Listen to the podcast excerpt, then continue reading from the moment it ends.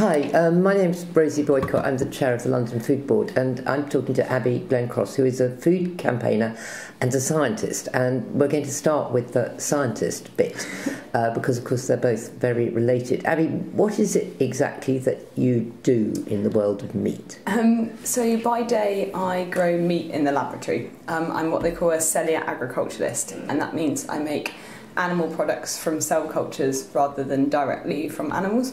Okay. So by day, I work in the lab. Why?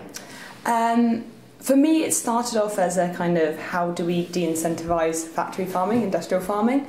Um, and then it's been quite a journey through animal agriculture and agriculture in general. And I realised there's more to it than just industrial farming, and that farming and food is so complex. But the core of it is how do we how do we get rid of industrial farming? And this is one. I'm, I'm, interested that you, you started with that as an ambition to get rid of industrial farming rather than a lot of other food campaigners would be saying, let's get the world to eat less meat and then have less industrial farming as a byproduct of that.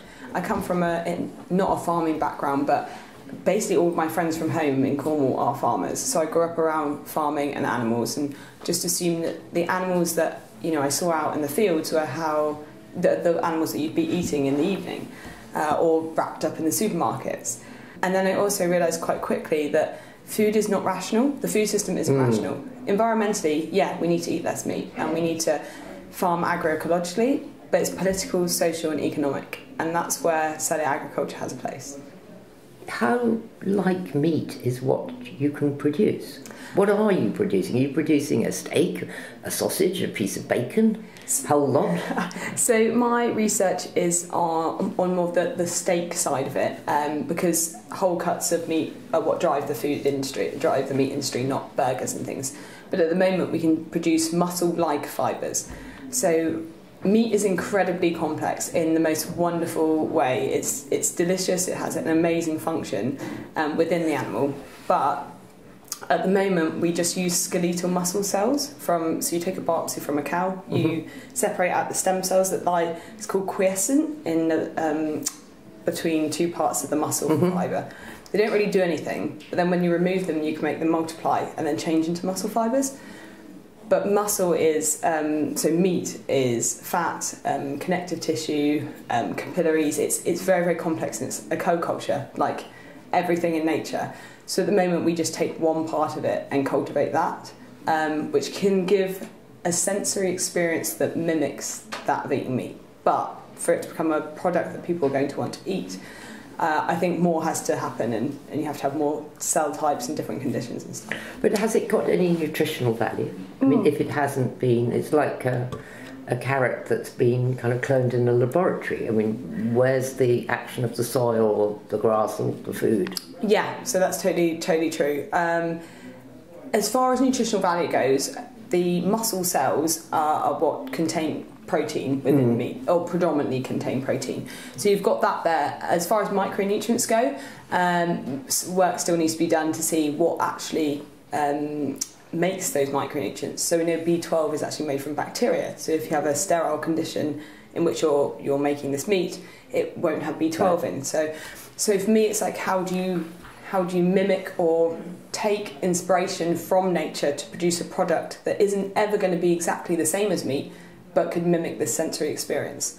Do you really see a big future for this? That this will be what's in the aisles of the supermarkets, and and how would you label it? Uh, it's weird how much attention it gets. It's, it's yeah, insane. because it's kind of Frankensteinian, and you know yeah. you think of Dolly the sheep when she arrived, and but I think. Oh, sorry. sorry. I was going to say this is a kind of a new form of cloning in, in a way. At the moment, it's not GM, so we don't change anything. You just take these cells out and you give them certain cues. Like you starve them of this thing called serum, um, and that makes them change into muscle cells from these satellite um, skeletal stem cells.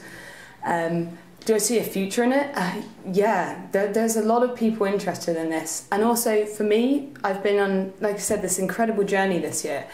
And when you go and meet agribusiness, you have to understand what drives them to industrially farm. What, what is it that makes that um, attractive to them? And then you have to take what's attractive to them and offer them something better. Uh, and really sadly, agroecology is not going to make them rich, but cultured meat if you could totally take this industrial system and sort of deconstruct it to offer them something with less risk, that's economically competitive, less land use, no antibiotics, what they'd jump at it. So, on one hand, you are creating sort of another industrial system, but it's better than the one that currently exists. And that's why I do other things on the side to build up the food system that we really would love to see. And everyone has this romanticised view of what it is. Um, but it has to be a two pronged attack, I think. Do you think that a lot of the food campaigners, myself included, you know, one's, one's vision of a, of a differently farmed world is just a pipe dream?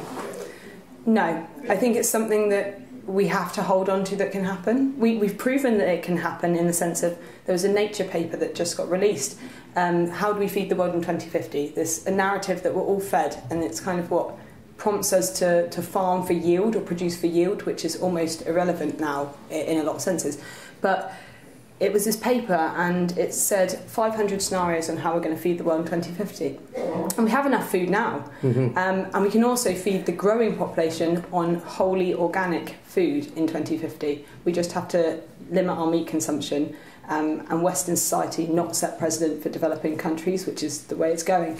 You don't think we're going to be forced into it through the impacts of climate change, soil degradation, weather extremes that are whether we like it or not now, changing the way that food is produced or the amount of food. I think you'd like to think that it would force us into that and give us a wake up call, but unfortunately, the way we devise the food system, again, it's not rational. Rationally, if you think about it environmentally, that makes sense. You know, co-culture of, of plants makes sense. Agroforestry, which people have been campaigning for for so long mm-hmm. to become a thing, makes sense. But it, yet it still isn't becoming a thing. Like we're losing small-scale farmers in the UK we've got 100 harvests left. Like, and we're fed all the time, whether it's you know Leonardo DiCaprio's new film, whether it's Cowspiracy. we we need to change, yet we're not. So I don't know when the tipping point will be that something has to change, or if it's going to have a flood of these kind of really alternative, almost far out technologies, mm-hmm. including cellular agriculture, including cultivating algae on a mass scale, that seems so far away from nature, but actually seem to feed into this weird not rational food system. If you're a vegetarian, can you eat your meat? Um, depends why you're vegetarian. So, um, if you're vegetarian because you don't like any slaughter of animals, um, at the moment you still have to use an animal derivative of a dead animal to make it, but you won't in the product. Um, but if you do it from an environmental point of view, that you don't like industrial farming, maybe you can. It totally depends on why you're, you're vegetarian, really. Do you see a huge leap for the consumer to have to take this on board? I mean, like you know, you think that people can't sell game, they can't sell people a whole trout. What's going to be the stumbling block mentally to accepting fake meat? I think that um, the terminology around it is quite interesting, like lab meat or something like that, and people find weird they've coined it clean meat at the moment instead of cultured meat, which which is terrible because that's weird. Oh, it just makes it sound that's like really weird. Everybody else is eating dirty. It's like clean mm-hmm, eating, mm-hmm, which mm-hmm. has alienated the mass population on eating actually well for yourself. So that would be a big thing. But the really weird thing is, if you go to someone and say, "Would you eat a factory farm pig?" They're like, "Well, of course not." It's like, "Well, do you buy, you know, your pork from supermarkets?" Yeah do you look where it's come from? Is it soil associated? Mm. You know? Uh, no. And I was like, it's probably factory farmed because I think 90% of pigs in the yep. UK are factory farmed. And they're like, oh, right. And then they'll go and buy it again. Mm. So if you have it there, it's cost competitive, which is the predominant reason why people buy things. Cost competitive, tastes very like similar. You wouldn't know the difference.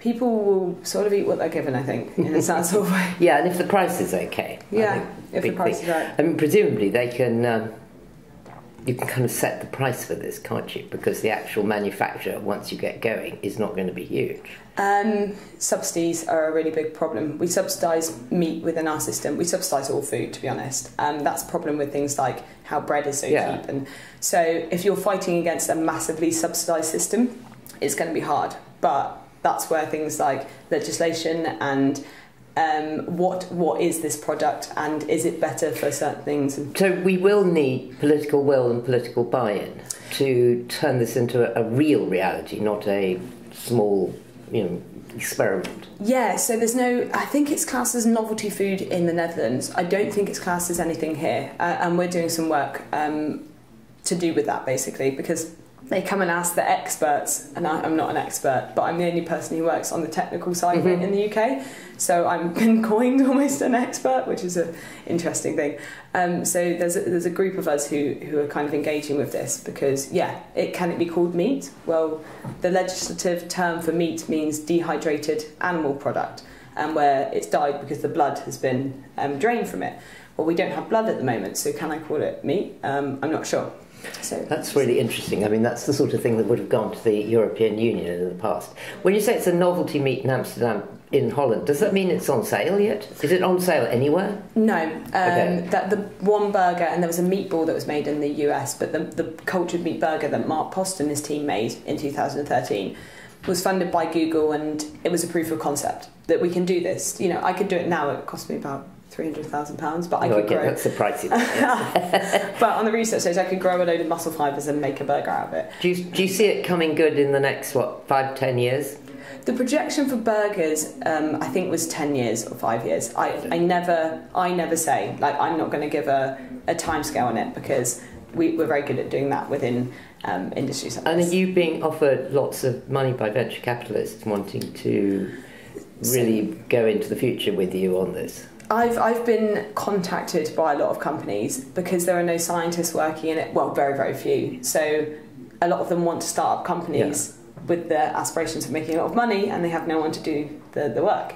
Um, but for me, fundamental research is so important. There, there are companies popping up with no, without the proper fundamental building blocks um, to make these products. And New Harvest, who I'm funded by from the States, they're all for fundamental research mm-hmm. because we need to get this right before a product comes to the shelves. And if you're being funded by industry or venture capitalists or, or whatever, they're going to have an agenda. They need to make money from this, and you can't promise that you're going to have a product when you don't have one and now. The rewards are potentially staggering if you think of things like the Chinese market and the increase in the quantity of meat they're eating as a whole. It's gigantic. I think that people can start out on this journey with really good intentions of changing the world for the better, and I think that it's very easy to get lost along the way in money, and yeah. hopefully that's something I will never do.